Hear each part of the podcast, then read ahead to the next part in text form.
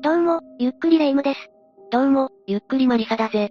なあレ夢ム、戦後の日本で一番残酷な事件といえば、どんな事件を思いつく？かなり難しい話よね。戦後最悪の事件は複数あると言われてるし。そうなのか？例えばどんな事件があるんだ？帝銀事件や世田谷一家殺人事件など、挙げ出したらキリがないほど、日本では凶悪事件が起こっているのよ。その事件は聞き覚えがあるな。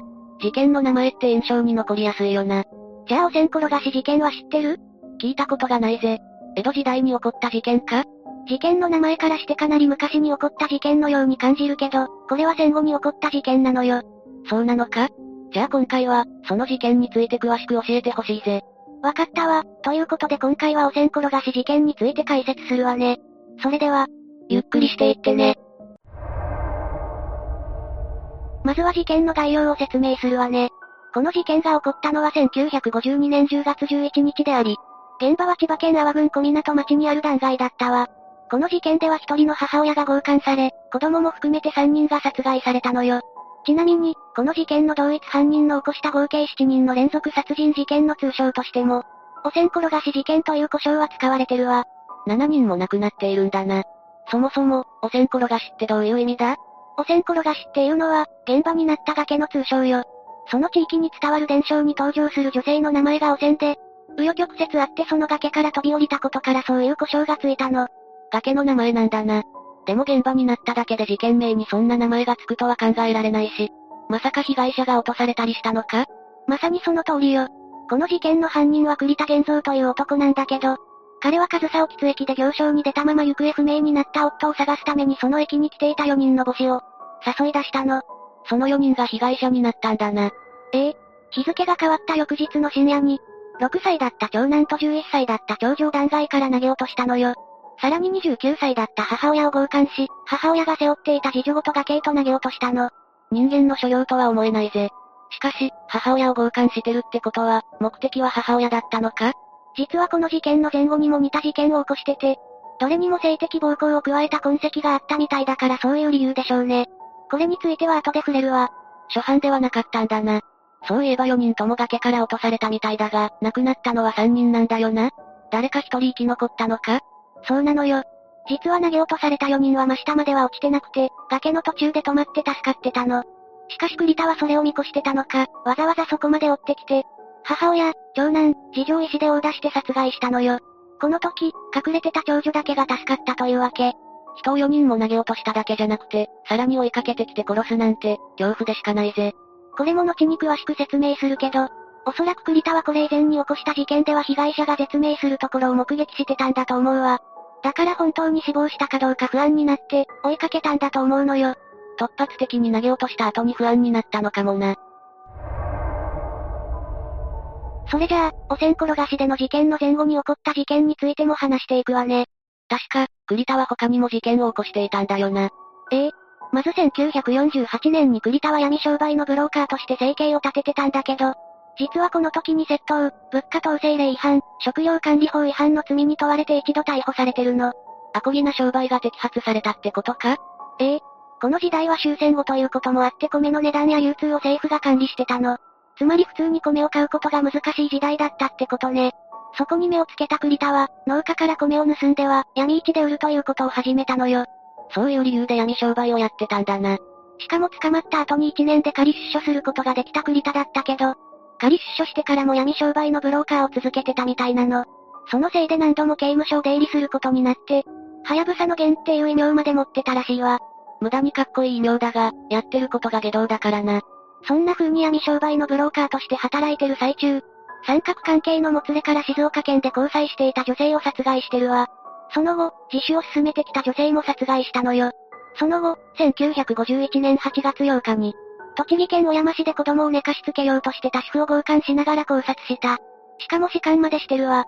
現場からは着物などの家財が盗まれてて、台所にあったものがなぜか庭に埋められたりもしてたそうなの。汚染転がしでの事件でもそうだったが、栗田は性欲に対する制御ができてない感じがするな。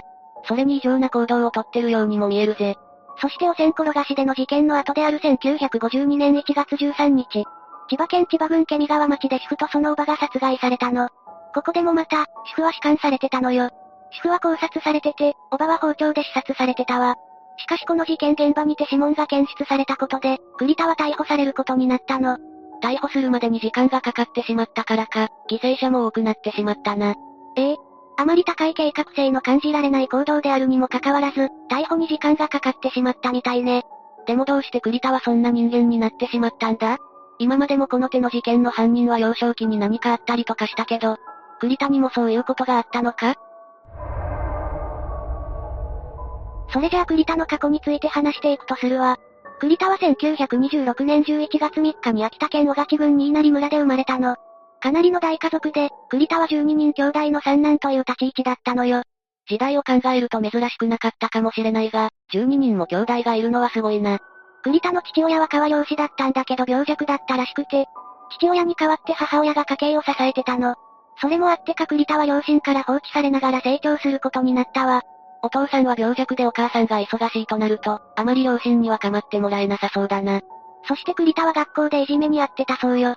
夜尿症が小学校就学期になっても治らず、それによる尿臭がいじめの要因だったの。その結果、小学校を3年生で中退したのよ。いわゆる、おねしょというやつだな。原因はわからなかったのかな。夜尿症の原因として考えられるのは、夜間の尿量が多い、夜間の膀胱容量が少ない、睡眠障害または覚醒障害があるというものね。栗田もこれのどれかに当てはまってた可能性が高いわ。小学校を中退せざるを得ないほど、ひどいいじめだったんだな。それで、小学校中退後の栗田はどうしていたんだ？中退後は農家に下男として奉公してたんだけど、ここでも夜尿症が原因で嫌われて追い出されてしまったの。1年間20回以上も奉公先を変わらなければいけないほどだったらしいわ。確かに毎夜となると奉公先の人にとっても問題だよな。その後1945年29歳になった栗田は、徴兵されて弘前の歩兵第31連隊へ入隊することになったわ。しかしここでも彼の夜尿症は問題になったの。そのせいでわずか2ヶ月で除隊になってしまったわ。19歳になってもおねしょが治らなかったんだな。病床の頃に治療してもらえなかったから、大人になっても悩まされることになったのか？ええ。栗田は生きてる間ずっと夜尿症に悩んでたらしいからね。これによって精神的におかしくなってた可能性はあるわ。それが原因だったのかな。いえ、この時の栗田はまだそういうことができる性格じゃなかったみたいなの。内向的でひ弱だったらしいからね。ということはそんな彼を変えるきっかけになった何かがあったのか？特別な何かがあったわけじゃないの。栗田は終戦後に北海道の美媒炭鉱で炭鉱夫になってたんだけど、この時にそこで働く荒くれ男たちと共に過酷な肉体労働をして過ごしてたのよ。これがきっかけになって、粗暴な荒くれ男に変わっていったらしいわ。ここで筋力とかをつけたわけだな。いくら成人してたとしても、子供を崖下に放り投げるなんて鍛えてないと難しいだろうし。納得がいくぜ。最後に起こした事件の指紋が決め手となり、栗田は逮捕され裁判にかけられることになったわ。現代の尺度だと死刑に相当する罪だと思うが、判決はどうだったんだ？マリサのその考え通り、千葉地裁で1952年8月13日に行われた裁判にて死刑判決が下されたわ。さらに1953年12月21日には宇都宮地裁で他の殺人事件に関しての判決も下ったの。そこで下された判決もまた死刑だったのよ。連続殺人だし、犯行のやり方もかなり悪質だからそうなるよな。でも死刑判決って複数回下されることがあるのか。ええ。実は日本において、一審で二つの死刑判決を受けた初の例なのよ。後に警察庁広域重要指定事件113号が起こるまでは、裁判例としては死刑を2つ宣告された唯一の例だったわ。死刑を淡々と受け入れる人なんてそういないと思うが、栗田は控訴したのか一応控訴はしてたみたいだけど、控訴は取り下げられて宮城刑務所仙台高知支所に応送されたみたいね。ただ、判決後の栗田はノイローゼにもなってかなり衰弱して、自傷行為を何度も繰り返すほどの状態になってたらしいわ。そんな状態で再審を繰り返したそうよ。まあ今まで多くの人を手にかけたわけだから、こればっかりは仕方がないな。神経衰弱状態だからといっても、減刑が許されるような罪じゃないぜ。この事件は判決も含めてかなり特殊だったこともあってか、1956年に死刑を廃止か存続かの問題で国会で論争になった際に、死刑尊置論者に凶悪無比な特殊な極悪人として栗田がやり玉に挙げられたのよ。同情してしまうような過去はあるが、それでも犯した罪はとても許されるものではないもんな。死刑制度が必要だと語る上において、自分の論を補強するのにこれほど適した一例はないだろうな。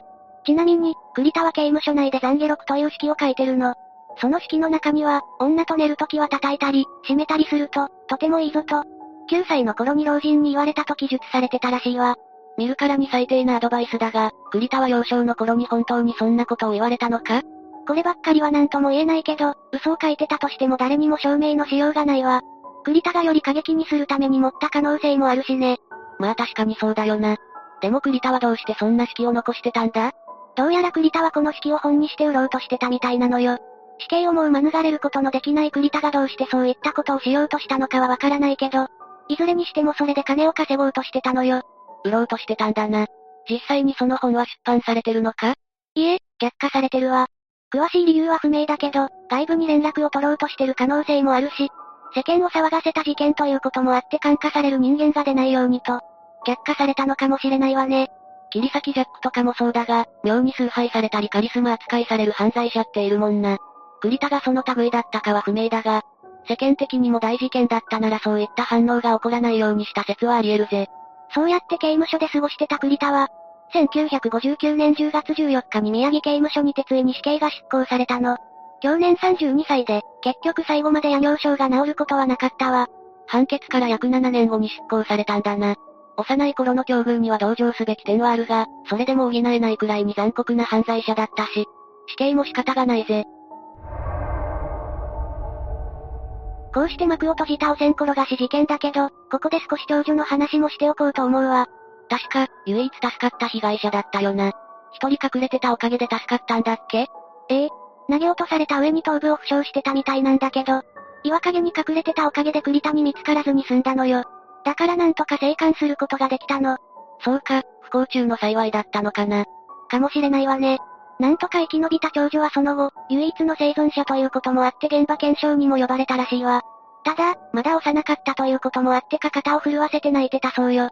そりゃ、事件当時11歳で、目の前で家族が殺された場所に連れてこられたらそうなるぜ。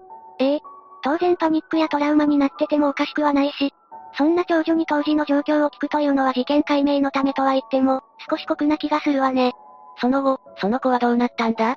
それが、長女のその後がどうなったのかは判明してないのよ。世間的にも注目された事件だったし、彼女の精神状態を考慮すると何もわかってない状態なのが一番いいのかもしれないけどね。それでいいのかもしれないな。本人的にも、根掘り葉掘り聞かれたいことじゃないだろうし、こんなに恐ろしい事件が起こっていたなんて、知らなかったな。私は今、かなりショックを受けてるぜ。ええ当時の被害者たちの心境を考えると胸が痛むわよね。死刑が執行されたことが、ご遺族に対する唯一の救いかな。とは言っても、死刑という制度がなくなってもいいように、悪いことをする人が現れないのが一番なんだぜ。というわけで、今回は汚染転がし事件について紹介したわ。それでは、次回もゆっくりしていってね。